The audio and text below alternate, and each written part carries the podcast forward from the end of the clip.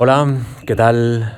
Bienvenidos a las Memorias de la Fundación. Hoy comenzamos la décima temporada de conversaciones en este Salón Azul, en mark.es también. Estamos al mismo tiempo en dos lugares en dos espacios, como es habitual en estos tiempos digitales, en los que el mundo nos permite casi fragmentarnos, multiplicarnos. Y estamos hoy, en este momento, pero también podemos estar mañana o cuando ustedes quieran. ¿no? Es un encuentro que también, eh, lo digo por otras ocasiones, se puede seguir a través de nuestra página web en mark.es. Hoy tenemos la suerte de conocer, de conversar, de compartir unos minutos de conversación y de radio con un artista muy interesante de nuestro país, aunque también podemos decir del mundo, porque el arte se comparte, no, no, tiene fronteras. Es artista plástico, es pionero del media art y del arte conceptual en España, es premio Velázquez de las artes plásticas 2009 y nos acompaña Antoni Muntadas. ¿Qué tal se encuentra, Antoni? Bien, muy bien. Encantado de saludarle. Me encuentro bien. Sí, sí. ¿Por, ¿Por qué le gusta Madrid? No sé, y siempre me queda corto de tiempo, padre. Hay tantas cosas. Uh que la verdad es que cada vez que se me, me piden de venir, desde que me invitó Fernando Vijano en el 71, que gracias a él tuve la posibilidad de, de empezar las cosas aquí, pues siempre me apunto. Tiene muchos amigos, ¿verdad? Además, ¿no? Sí. No, no solo lugares de interés, entiendo. Pero la primera, los primeros años que vine aquí éramos pocos, ¿eh? Gente que trabajaba en el territorio que yo trabajaba. Eh, en estas prácticas artísticas era poquita gente. ¿eh? Cuando usted eh, escucha mm, esta definición que acabo de plantear a nuestros escuchantes, pionero del media art y del arte conceptual en España, esto de pionero... Em, no me gusta. Eso, eso le iba a preguntar, ¿qué tal lo lleva? Pasemos de no me gusta, no hablemos. Muy bien. Bueno, eh, usted vuelve a la fundación después de muchos años. Aquí también ha expuesto parte de su trabajo. ¿Mm? Bueno, yo lo que aquí se me dio una beca, que ya estaba en Nueva York. Era el 77, me fui a Nueva York el 71. Sí. Y lo que me ayudó la beca esta para iniciar un recorrido en MIT como Research Fellow y luego pues he estado cuarenta y pico años. O sea que tengo que, agradecer que, que, cuando aquello ocurrió pues no era fácil reconocer cierto tipo de obra y trabajos, etcétera. Bueno, es un artista, eh, hablaremos ¿eh? de, de, cómo, de cómo ve su trabajo, de cómo ve la vida, de, de cómo ve también su entorno, pero eh, ¿Usted es un artista relacionado con la ciudad de Nueva York, por encima de todas las ciudades? ¿La, considera así? Yo diría que si tengo que definir una ciudad es Nueva York, sí. Aunque yo creo que es un compendio de muchas ciudades, porque he tenido quizás la curiosidad y la, y la posibilidad de trabajar en muchos sitios y me quedo de cada sitio con mi parte de la ciudad que me interesa. Y, pero vaya, como base, totalidad, etcétera, sitio de trabajo, me parece que Nueva York es el sitio que, que durante muchos años, lo que siempre digo cuando hay un catálogo y te preguntan, ¿dónde vive? Digo, vivo donde trabajo y trabajo donde vivo. O sea, no se puede decir que solo un sitio. O sea, finalmente un recorrido bastante nómada. ¿Cómo, es su año? E, es decir, usted ahora se encuentra en Venecia, ¿verdad? Eh, da clases hasta final de año y, luego regresa a Nueva York o, tiene más compromisos. ¿Cómo, es el año de Antonio Montadas? ¿Cómo, cómo, se lo organiza? Pues complicado. Em, tres meses en Venecia, octubre, diciembre, hago el semestre del otoño en la UIAP, que es la Escuela de Arquitectura, Escuela de Arquitectura del Véneto, diseño, moda, eh, arte, arquitectura. Y hace 20 años que lo estoy haciendo y lo empecé a hacer eh, complementando el tiempo que estaba en MIT. Eh, estos tres meses son, estos, estos años, han sido básicos. O sea, quiero decir, sólidamente. Lo demás es un programa que se va haciendo según las invitaciones o las, la, el tipo de exposición que tengo que hacer. Me interesa a las exposiciones ir a, a, montarlas, pero no a inaugurarlas. O sea, la parte importante de, del, del, trabajo es la realización, la presentarlo, luego... Eh, yo creo que la exposición tiene su vida. Eh, eh, luego reside habitualmente en Nueva York, es decir, ¿podría decir usted que es su casa o, o es un artista nómada que, que, su casa es el mundo, Antonio? No, tengo un sitio donde resido, uh -huh. trabajo, uh -huh. eh, un concepto que, que, me identifico con la, la idea de post-estudio, uh -huh. o sea, considero que hay artistas que están muy basados en el estudio y que lo hacen todo su trabajo alrededor del estudio. Yo el trabajo, el estudio es donde estoy. Uh -huh. La calle, en una habitación, un hotel, en un tren. O sea, el trabajo se va haciendo y no necesito ir cada día a un sitio. No lo necesito. Uh -huh. O sea, es eh, evidentemente en el proceso del trabajo, que es largo en cada proyecto, es una de las características mías de que un proyecto empieza y tiene duración. El último de Filipinas ha estado tres, tres meses, tres años y medio uh -huh. gestándose. Ha habido proyectos de diez años. Todo ello hace que hay una investigación, un proceso de trabajo, etcétera. Llega un momento que a la hora de la realización a lo mejor tienes que ir a un laboratorio, tienes que, que trabajar eh, de una manera más eh, física, dijésemos. Pero vaya, yo creo que en general me identifico con la idea de post-estudio. Cuando... Um, Hay muchos artistas sí. que tienen, sobre todo de los 70, sí. que comparten este concepto. Uh -huh. Muchos de ellos, tristemente, están desapareciendo. Uh -huh. Antoni, eh, usted plantea eh, recurrentemente la palabra investigación. Es decir, sus proyectos eh, tienen una, una, parte esencial de la investigación, de la concentración. Eh, entiendo que eso luego lo va administrando en los distintos lugares, ¿no? Eh, ahí su cabeza puede trabajar, pero, pero hay un momento en el que hay una obra que, que inspira, hay una chispa que inspira, o el proceso es un proceso de alumbramiento más reflexivo, más tranquilo. ¿Cómo crea Antonio Montadas? Bueno, yo creo que todo empieza por curiosidad. Uh -huh. Hay algo que, te interesa y que quieres desarrollar. Como decía, los procesos de trabajo son largos y es una inversión en este proceso que hace y que esperas que sea su proceso de conocimiento. A partir de este proceso puedes aprender y desarrollar el trabajo. O sea, no empiezo algo que no me interese. Y la mayoría son cosas que existen son fenómenos contemporáneos, fenómenos que no me invento nada. Uh -huh. Lo miro, lo justapongo, lo comparo, lo confronto, lo pongo en cuestión uh -huh. y son fenómenos, no sé, que si conoces un poco los trabajos, uh -huh.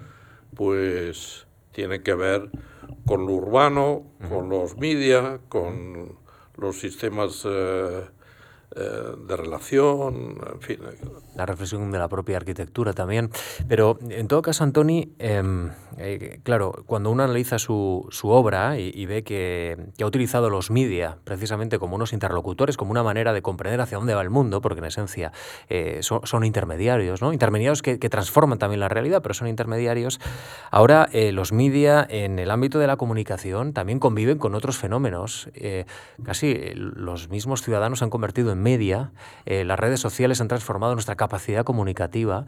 Eh, para bien y para mal. Exactamente, eso le quería preguntar. E, ¿Esto eh, le ha sometido a usted a alguna pregunta que hace igual 40 años no se la podría haber hecho? Es decir, ¿el mundo de hoy eh, también es mucho más complejo que el de hace 40 años? Bueno, no nos te cabe otro remedio que decir que sí, ¿no? Uh -huh. Pero eso a cualquiera que se lo hayas pre preguntado hace 50 años te dirá lo mismo.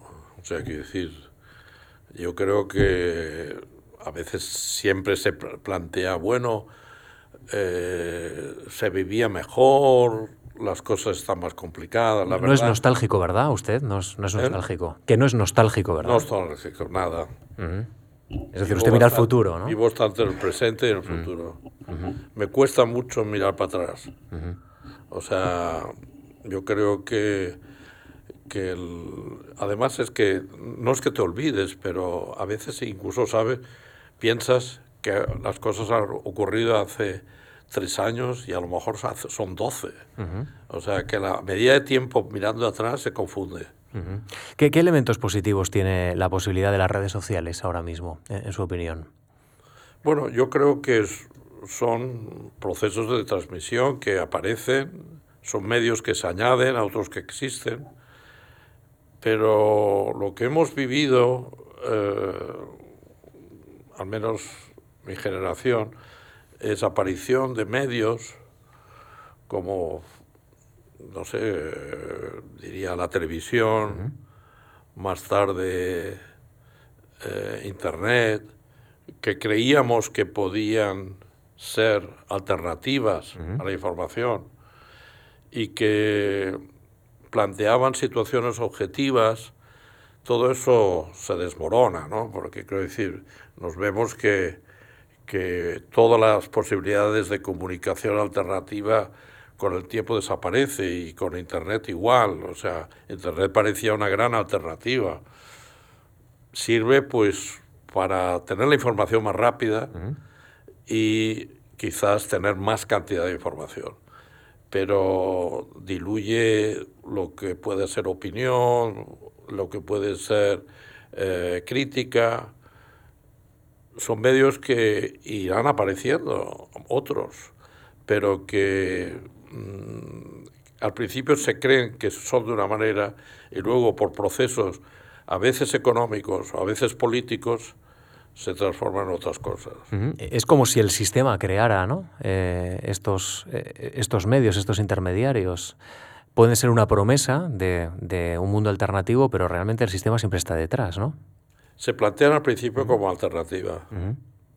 Incluso los proyectos que yo hice cada que es canal local, Barcelona Distrito 1, era prototipos de televisión local. Sí, sí, que quería ser una alternativa de la televisión única en aquel tiempo. Y luego... Fíjese cómo ha evolucionado la cosa. Las televisiones locales en Barcelona, Cardedeo, Televisión, se, se basó en ese prototipo. Claro, yo no, no pretendía hacer una cadena de televisión, pero sí que proponía es un prototipo para decir, podemos hacer otra televisión que sea diferente que la única que había, que era televisión española.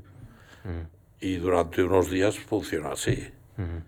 Luego se registró, en fin, ya sabemos la idea de las televisiones por cable, las televisiones eh, locales, etcétera. Ahora sigo, pero menciona Cadaqués. Usted no es nostálgico, pero a veces revisita la memoria de Cadaqués. Es una ciudad que, que, bueno, que ha sido importante también en su vida. Hombre, cada... Fui la primera vez en el año 56 con amigos que me invitaron y desde entonces he seguido a veces también los rituales hay que cortarlos, he desaparecido, pero este año, en septiembre, tres semanas. Para mí es un rito el, eh, los tres semanas que es del 1 al 21 de septiembre. Puede pasar lo que sea, que, este año me habían invitado a Ars Electrónica, no fui, a la Bienal de Estambul, no fui, digo todo que no. Es el único momento. Paso 344 días al año de un sitio para otro, pues 21 días me los quedo para mí. ¿Y Antoni qué hace en cada qué es? ¿Que pues, se relaja en el mar o va por la montaña? El mar muchísimo. Cada, cada día una cala diferente. Qué maravilla. Sí, sí. Sí, que además es, bueno, en fin. Sí, sí. ¿Hace alguna visita a Dalí o no? ¿O ya lo tiene muy visto ya? No, Dalí lo conocí hace muchos años y pasemos página. Pasemos página. bueno, eh, estábamos con las redes sociales. Hay, algo, claro, me decía, eh, cómo evoluciona el mundo, ¿no? desde el punto de vista de, su proyecto de Cadaqués, que impugnaba una televisión única en España, a ahora mismo que estamos eh, ya en un ámbito en que las redes sociales parece que se quedan corto porque nos están proponiendo el metaverso. El metaverso como una suerte de, una nueva realidad que no sé si a usted le inquieta, no sé si, si, incluso se puede hacer eh, en el metaverso arte, pero, pero ¿eso es una nueva frontera o eso es un negocio? ¿Cómo, cómo, cómo lo ve? Pero hace años se habló también de, de procesos de virtual realidad y de doble, doble vida y todo eso, que todo el mundo se hace un avatar y esto. Pasan, las cosas pasan. Y, esto pasa. Estamos, eh, y yo creo que algo se queda, pero no es lo que se propone al principio. O sea, tanto como realidad como alternativa. Cuando Igual que los de las criptomonedas y tal. A mí me parece que en, en los años 70 había las situaciones de lo que llamaban el pelotazo. Sí, sí. ¿Eh? ¿Sabes de qué va, no? Sí, sí, claro que lo sé. Sí, sí. Pues a mí me parece un poco lo mismo. Sí, sí, sí. Eh, sabe que cuando uno se acerca a su obra, claro, eh, se encuentra que es una obra crítica, crítica con su entorno.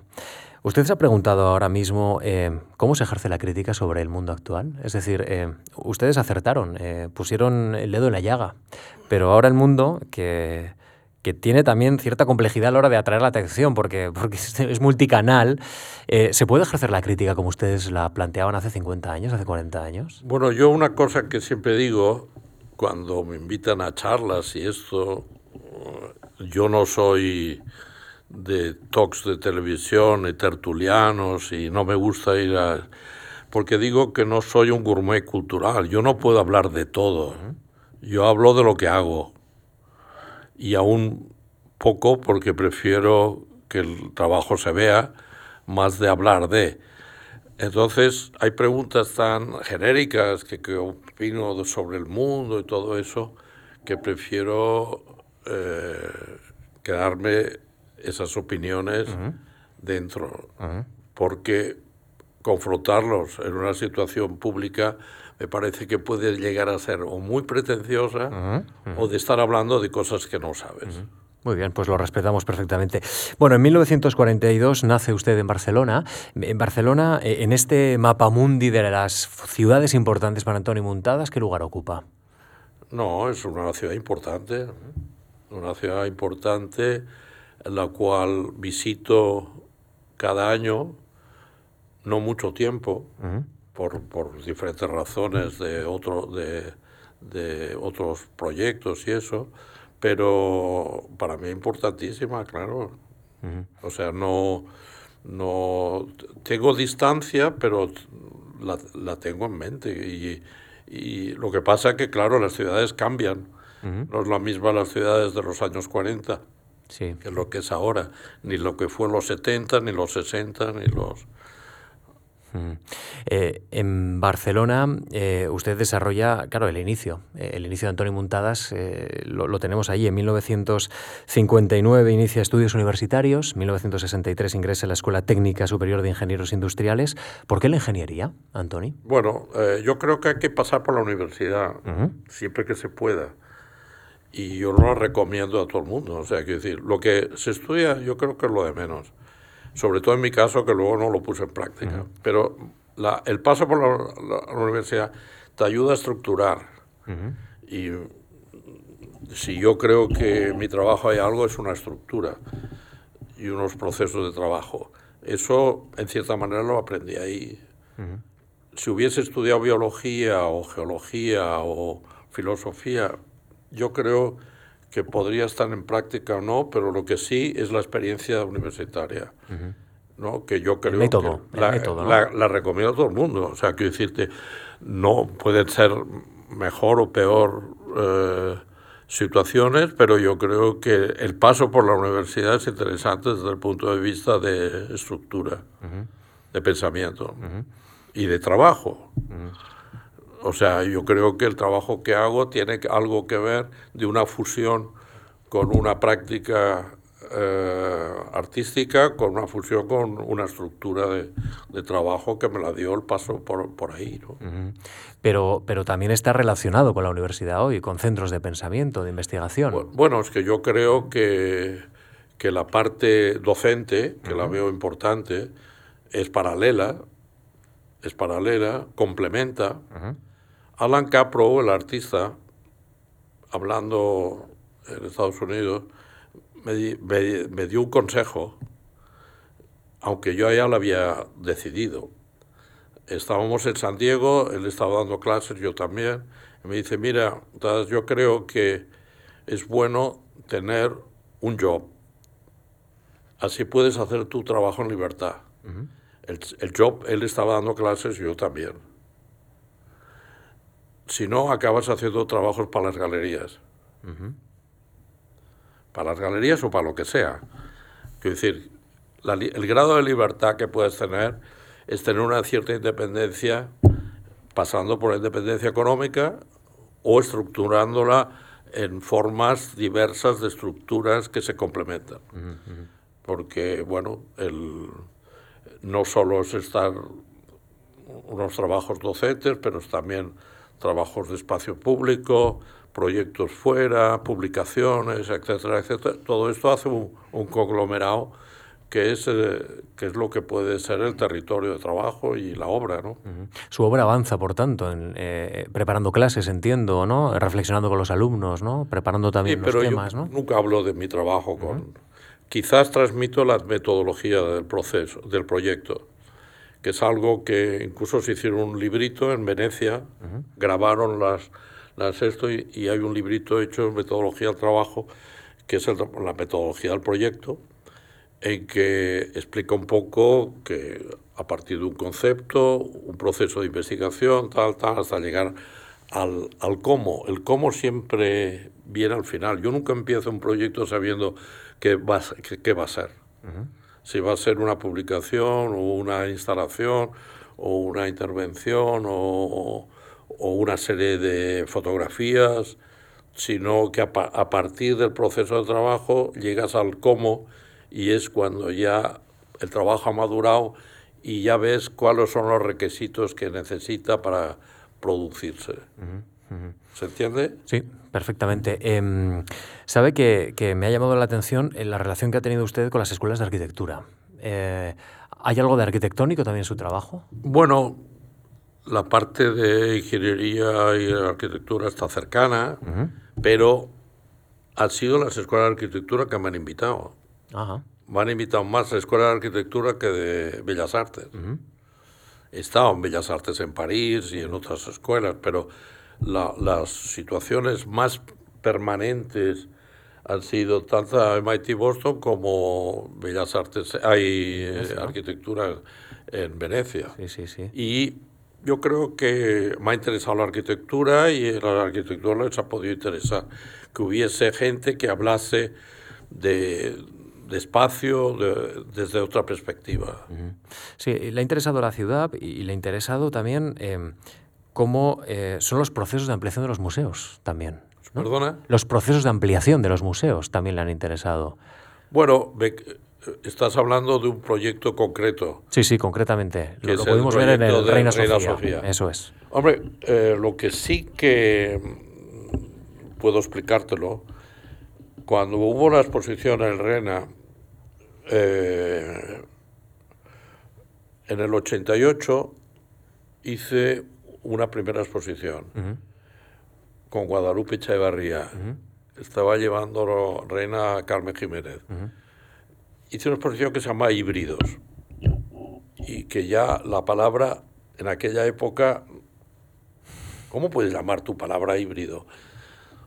Si híbrido es lo contrario a lo puro, a todo, todo mezclado, digo, trabajo es híbrido. Me inspiré un poco con el libro de Néstor García Canclini, Culturas híbridas, que es un libro que recomiendo.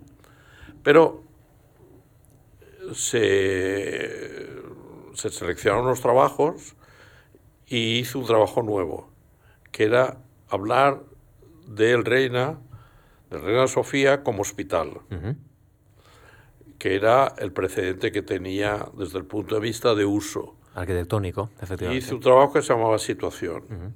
Abrí las ventanas de las salas, pasaba el aire, pasaba el frío, el olor de calamares del brillante, la, el sonido de la calle. Eso me costó mucho convencer al museo de que abriesen las ventanas, porque en un museo las ventanas no se abren. Pero me pareció que era un poco una metáfora a lo que es el hospital, abrir ventanas, que pase el aire. Y en aquellos momentos yo creo que en el arte hacía falta airearse mucho. No voy a explicar lo que había en esa sala, pero fundamentalmente lo más fuerte para mí fue abrir las ventanas. Había elementos que también completaban.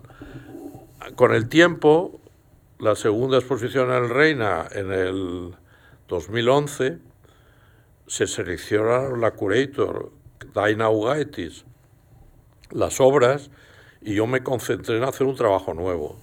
Y el trabajo era ver cómo el Reina se había expandido.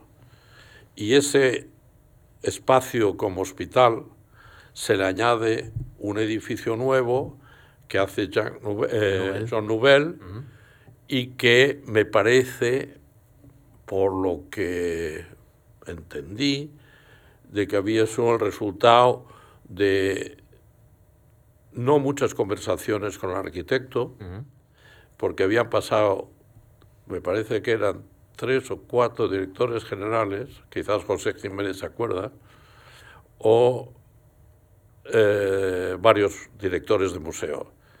Entonces, esa conversación con el arquitecto, o sea, el arquitecto le fue perfecto poder hacer lo que quería. Total, a mí me interesó analizar la relación de los dos edificios, el antiguo y el nuevo. Y eh, fui piso por piso y ver las junturas del edificio y donde los ascensores paraban, ahí es donde intervine entre los dos espacios. Y entrevisté a los directores del museo, entrevisté a, a los arquitectos, alguno Nubel, gente que había colorado, otros arquitectos con los cuales tengo una relación como Juan Herreros, eh, en fin, toda una, una, un elemento que hablaba del edificio, de lo que representa una expansión y una ampliación, y qué es lo que se gana y lo que se pierde.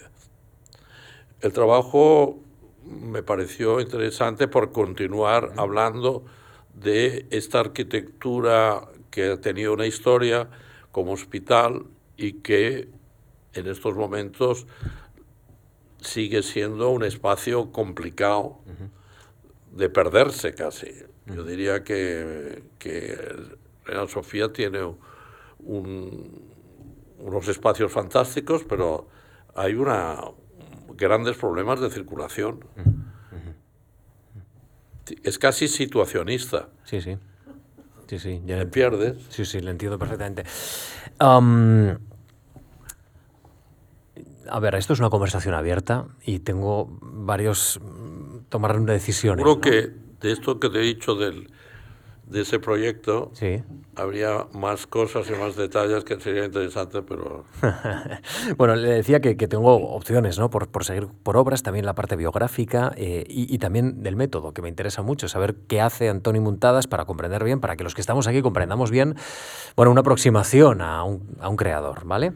Eh, ha mencionado la palabra entrevista. Usted eh, utiliza la entrevista como método, como método de investigación también y de creación. Bueno, yo en los 70, como estructuras de, pensamiento, dibujé tres círculos. Sí. Arte, ciencias sociales y sistemas de comunicación. El lugar donde estos tres círculos sobreponían era el territorio que definía que mi trabajo se situaba. Y lo sigo creyendo. O sea, hay una relación con eh, ciencias sociales y con los sistemas de comunicación que hace que uno me ayuda a realizar el trabajo, trabajos de campo, una entrevista, un trabajo de campo. Si quieres saber algo, tienes que preguntarlo. A veces la entrevista está un poco adulterada en el sentido que se convierte en propaganda o en publicidad a nivel de, de definir, eh, y eso lo vemos en las eh, ciertas industrias de la, del espectáculo. Pero la entrevista es una forma de las ciencias sociales que me parece muy interesante porque te ayuda a, ampliar conocimientos. Igual que todos los trabajos que puede haber de ir a un lugar y conocerlo, leer, etcétera, etcétera. Entonces, en un proyecto que se llama Between the Frames, de los 80, hice 160 entrevistas. Y de estas 160 entrevistas, luego las edité y es un retrato de los 80. Pero claro, había directores de museos, había coleccionistas, había... Acababa con los artistas, gente que había pensado también en el sistema del arte. Boyce, Hans Acker, Dana Graham, Regina Silveira, eh, Valdesari, etcétera, etcétera. Que les preguntaba, hablaba como en un libro el epílogo, ayudarme a, a sintetizar todo esto. Las 160 entrevistas se acaban en una instalación que se presentó en muchos sitios, pero me recuerdo la del MACBA por una cuestión específica, porque en el MACBA la instalación se presentó en el museo y todo el trabajo en bruto, las 160 horas, se presentó en el centro de documentación, que está enfrente. En el museo está la obra, la documentación y el trabajo está en el centro de documentación, trabajo en bruto que la gente puede verlo y escucharlo. Incluso si había alguien que le interesaba a partir de ahí hacer un trabajo, estoy dispuesto. Ha ocurrido. Pero esa diferencia entre obra y documento yo creo que es muy importante tenerlo claro. En los últimos años ha habido bastante eh, confusión. ¿Sabes de qué hablo? Sí, sí. Ok. Perfectamente. Bueno, em, Vuelvo, si me permite, un tanto a su biografía, porque hay un detalle que, me llama la atención, que quiero que conozcamos. Del 63 al 70 eh, usted pinta, pero a partir del 70 deja de pintar. Se lo pregunto, yo, yo eso sí que no tengo la clave. Y no he vuelto a pintar, ¿eh? ¿Son cosas que pasan o es una reflexión más profunda? Yo creo que era el momento también mayo del 68, prácticas eh, conceptuales, eh, situaciones de, de ruptura, etcétera, etcétera. Y tomé la determinación de, de no usar más la pintura.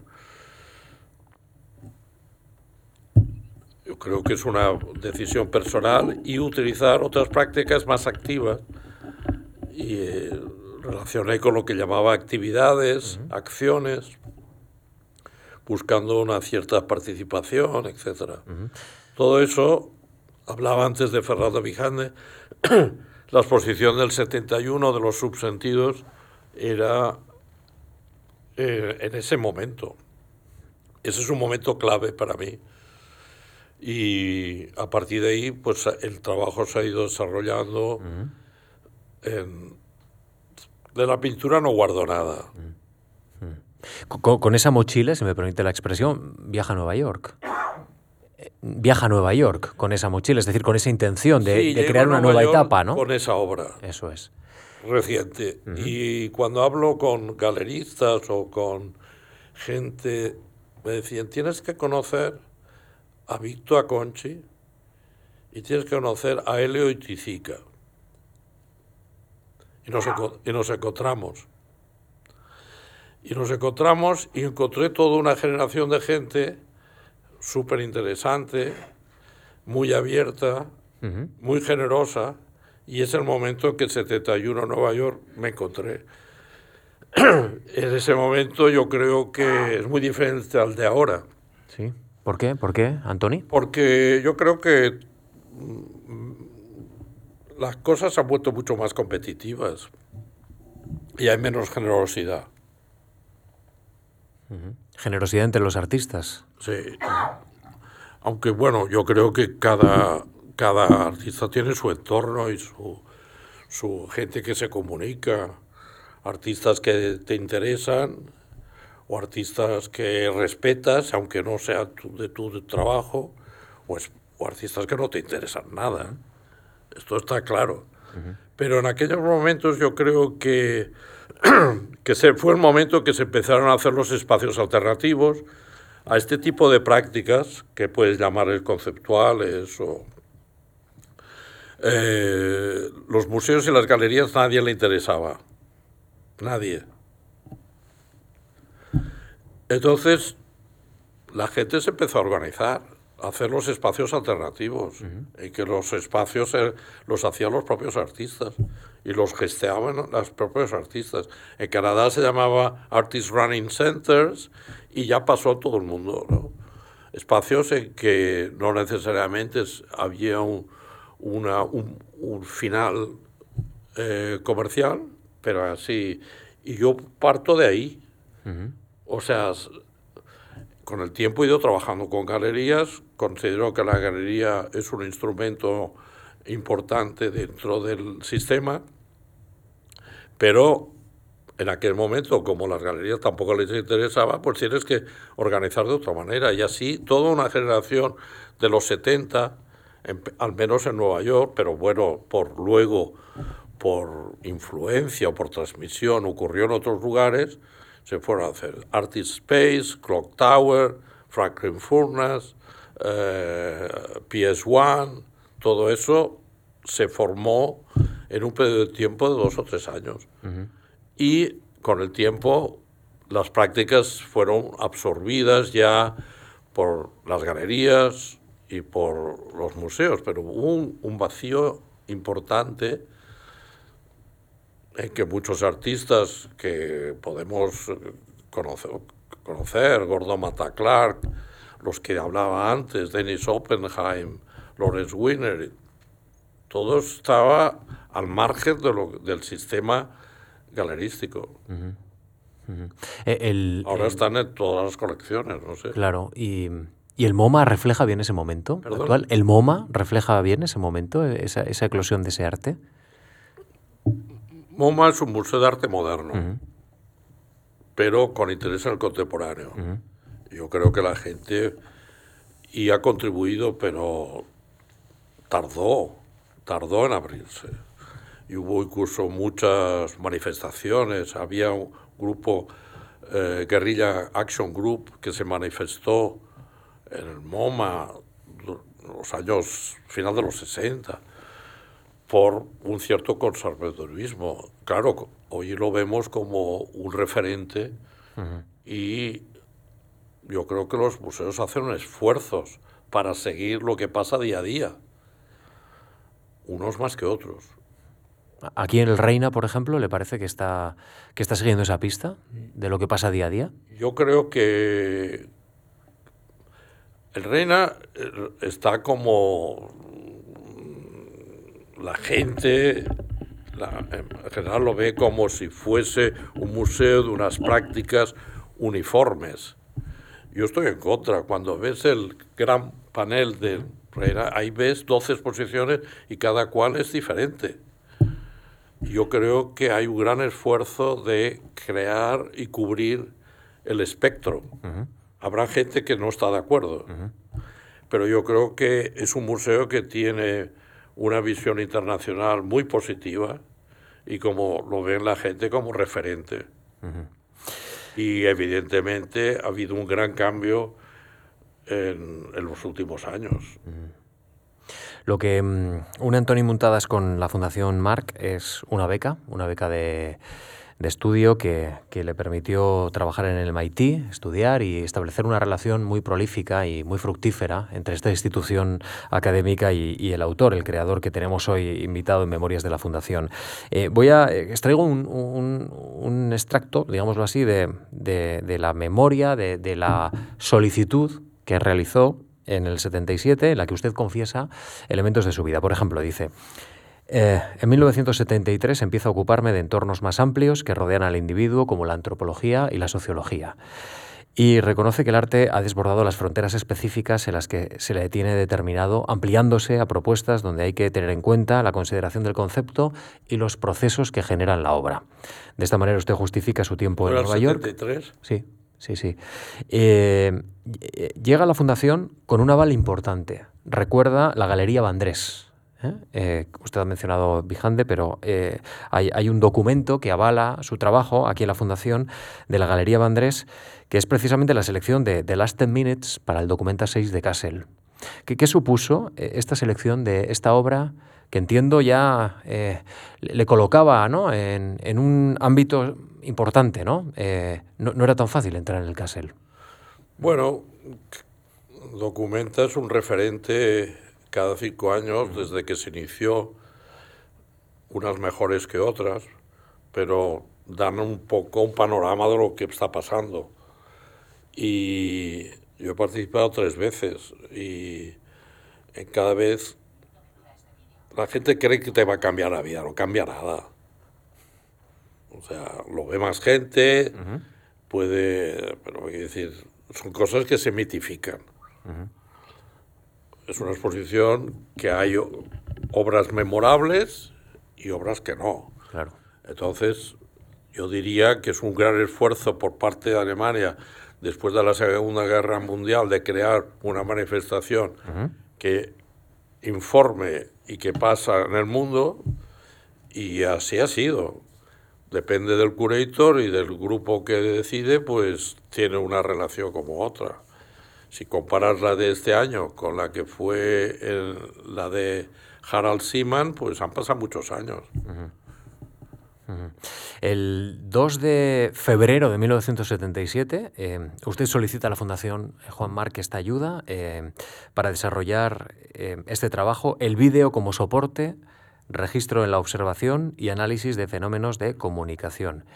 Usted sitúa em, este trabajo en la continuación de, de uno anterior que inició en 1971 así lo señala ante la Fundación, y solicita viajar al MIT, al Center of Advances Visual Studies para trabajar con Yo había estado había estado dando unas conferencias, pero me dijeron que, en fin, que sería interesante, que se quería volver como Research Fellow y empezó con, con, la, con, la, con la beca Mark. ¿Cómo, ¿Cómo situaría usted la importancia de, del MIT, de la oportunidad de estudiar, de trabajar con ellos para el resto de su obra? Bueno, mm, interdisciplinaridad. Yo creo que una universidad como MIT se da importancia al research y hay una cierta, si lo buscas, posibilidad de interconexión con otras disciplinas. Y no muy fácil, ¿eh? porque cada uno en su ámbito se protege la gente en el mundo académico, hasta que no está publicado el artículo, que no está tal, pues tuve la, la, suerte de encontrarme con gente como Ed Diamond, Political uh, Science, interesante, como Miriam Cooper en el departamento, o sea, en diferentes gente que pudimos colaborar y que pudimos, uh, en fin, en otra plataforma no lo hubiese encontrado. En ese sentido, todo muy positivo. Al empezar a dar clases, que fue más tarde, ahí ves que, bueno, eh, tienes la posibilidad de, de, abrirte a, situaciones y a proyectos eh, docentes más interesantes. ¿no? Yo estuve dando clases sobre intervenciones en espacios públicos y analizábamos la ciudad de Boston el espacio público, siempre con una ciudad de fuera, que fueron Sao Paulo, Tokio, Dubái, en que había unas ciertas eh, extremos o diferencias. Y la segunda parte del semestre la hacíamos por la ciudad que escogía y luego viajábamos y al final la gente podía hacer el trabajo o sobre Boston, o sobre la ciudad, o la relación de las dos ciudades, que fue lo más interesante. O sea, poner en cuestión una ciudad, un espacio público, cómo funciona en Tokio en relación a Boston, cuáles son las similaridades, cuáles son las soluciones, todo eso desde el punto de vista de, de, espacio público, ¿no? el uso, etc. Y todo el año eh, se hacía un proyecto por persona. Se hicieron publicaciones, todo esto está recopilado. ¿no? Cuando me fui, pues se hizo una serie de conferencias en que invitaron a gente que yo no decidí, pero que sabían que eran próximas. Y fue muy, muy interesante. Está recogido en un libro esto. Eh, ¿Esto solo se puede encontrar en la Universidad de Estados Unidos, en el MIT? ¿E-, ¿Esto solo se puede encontrar en el MIT, en la Universidad de Estados Unidos? MIT Press. Sí, no, no, digo, digo esta oportunidad. Ah, bueno, yo creo que... Eh, yo creo que las universidades de Estados Unidos son, cuando tienen muchas facultades, muchos departamentos, ocurre. Quizás MIT, que yo soy crítico en este sentido, tiene un pasado y un presente problemático por lo que ha tenido de ayuda a procesos y proyectos militares. Ahí se creó ARPANET, por ejemplo, en el MIT, ¿no? El, corazón de Internet en la ciudad eso, Todo eso, por eso Chomsky, Chomsky, que es alguien que, que, tuve relación, ahora ya no vive allí, vive en Arizona, pero parecía como si Chomsky estuviese en MIT, era una contradicción. Pero claro, Departamento de Defensa, proyectos militares, En, energía nuclear, en físicas, en todo el mundo de la ciencia y la ciencia aplicada, pues tenía unas relaciones muy problemáticas. la gente que estaba en estos espacios culturales, pues yo creo que tenía otra inspiración. Pero vaya, no dejábamos de tener unas preocupaciones y que en muchas situaciones aparecían estas críticas. Pero, por ejemplo, yo le pregunté a Chomsky, digo, ¿cómo puede ser, con tu espíritu crítico de la guerra, Vietnam, todo eso, hayas seguido aquí? Y me decía, mira, yo tengo que agradecer a MIT que cuando pasó todo eso, me dieron la posibilidad de libertad de poder hacer clases por las noches en que poníamos en cuestión todo eso me dieron un espacio de libertad. O sea, confluyen cosas que a veces parecen paradigmas o paradojas. Yo creo que la vida es una paradoja, está llena de, de por no decir contradicciones, y, esa puede ser una. O sea, en MIT está llena de contradicciones. Es decir, inventan cosas y se, destruyen. Sí, sí. Vivir es vivir con la contradicción, en cierta forma, entonces. Yo creo que sí. Con, contradicciones propias y, ajenas, ¿verdad? Bueno, em, tenemos que ir terminando, pero hay, hay, algunos elementos que quiero mencionar. Por ejemplo... Eh, hay que... Sí. no lo has dicho, pero tú y yo no nos conocíamos. No nos conocemos, no, no. Bueno, yo a usted sí que le conozco. Eh, ¿Eh? Antonio, usted no me conoce a mí, pero yo sí usted le conozco. No, yo lo digo porque... ver su obra, pero... Yo he venido aquí sin saber lo que pasaba. Ahora reconozco. al bolsillo y digo. Y... Esto sin red. Pero, pero esto sin Porque oro, normalmente digo, pero tenéis imágenes o esto. Si no, parece el programa que es de televisión de los años 70 está subida. Sí, bueno, eh, puede ser. Sabe que hay, hay referentes de conversación sin imágenes y sin nada, como Loco de la Colina. ¿Se acuerda del Loco de la Colina? Hombre, es una maravilla. No, no. ¿Eh? Eh, ahora cuando murió estaba en Sevilla yo, sí. en la Universidad de Sevilla, dando el keynote speech de la universidad. Y murió y salimos todos fuera de la universidad porque era el departamento de comunicación y de medios de comunicación. A un minuto de silencio. y, y yo he recuperado, que os recomiendo a todos, una conversación del Loco de la Colina con Silvio, el rockero sevillano, que eso es una entrevista increíble. qué dos personajes. Qué dos personajes, sí. sí, sí. Lo, lo encontráis en internet, se encuentra todo. Sí, sí. El eh, Loco de la Colina y Silvio. Esas respiraciones. Silvio, que en la canción de Silvio que recuerdo era el preguero de Celentano, hecho en sevillano, con todas las vírgenes de Sevilla, Macarena, Milagros, Esperanza. Eh, una maravilla. Sí, sí, sí. Antoni, esto es... Ese, eh, Silvio totalmente de un desconocido. Sí, sí. Sí, sí. Esto, esto cuando me, comentaba, esto es, sin red, ¿no? Eh, bueno, esto es, eh, es, conversar por conversar, ¿no? Esto es, es eh, algo que, que, hay que reivindicar. Estamos en un medio o en un, en un ecosistema en el que los periodistas estamos obligados a buscar titulares. No, no sabe lo que significa eso, ¿eh? Uf. Eso es una esclavitud estar permanentemente. Yo me guardo algunos. Sí, sí. Ya, ya, ya lo sé, ya lo sé. Ya me ha dicho lo, de lo que quiere hablar y de lo que no quiere hablar. Eso lo tengo muy claro. Pero. Me guardo algunos y, me guardo alguna crítica también. Bien. Hubo un momento que quise hacer un librito pidiendo a todos los artistas que me, diesen la, la, la peor crítica que habían tenido y que seguro que estaban guardando. Ah, pero vendetta, era una vendetta esto. Y todos, todos me dijeron que sí, luego no se hizo, pero siempre hay una, sobre todo, que piensas, joder, sí, sí. ¿dónde va eso? Antoni, ¿cómo, cómo encaja las críticas? ¿Cómo? ¿Cómo encaja las críticas usted? Pues igual que las buenas que las malas.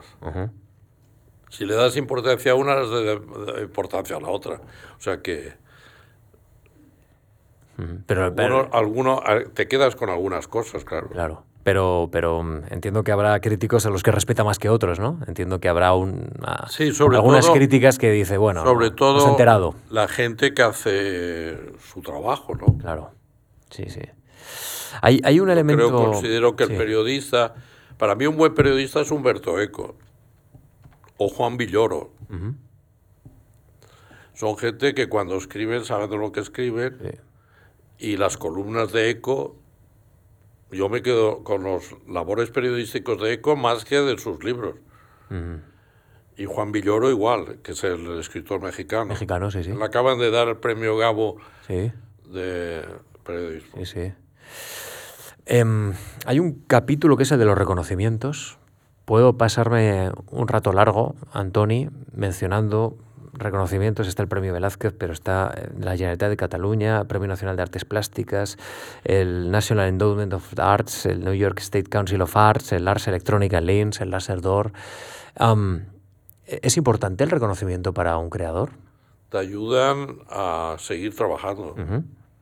Eh, ¿Son gasolina o...? O eso, o el reconocimiento de tus, de tus cuates, ¿no? O de la cuando me dieron el Velázquez, yo di las gracias al Estado español, pero también di las gracias a Francia, Canadá, Brasil, Estados Unidos, países que me han ayudado a desarrollar el trabajo. O sea que yo creo que hay que estar agradecido a situaciones en que te ayuda a poder seguir trabajando. Eso es lo más importante. Usted regresa ahora a Venecia, ¿verdad? En unas horas, en unos, días. Y, y, cómo va el proceso de creación?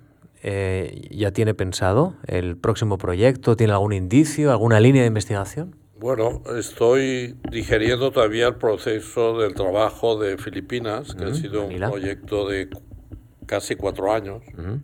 Se presentó en Manila, se presenta luego en Sevilla, cerraba el círculo porque era sobre el galeón de de Manila y complicado explicar, pero en Sevilla se presentó la cartuja y, ahora se vuelve a hacer en Manila, que no me había pasado nunca, que una misma exposiciones se vuelve a repetir, un reenactment.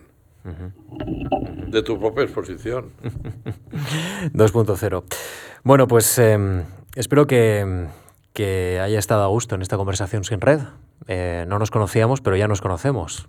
A partir de la siguiente conversación le preguntaré, le pincharé un poco para que me dé alguna crítica o algún titular, pero eso sí es en la radio, si es en la fundación. Por Podemos hablar por hablar ¿eh? No, por el titular. y disfrutar. Por el titular. ¿No? ¿Lo tienes el titular o no? Yo tengo un titular, sí, sí. Muy bien, muchas gracias. Ha sido un placer conocerle, gracias de verdad. Gracias a ustedes.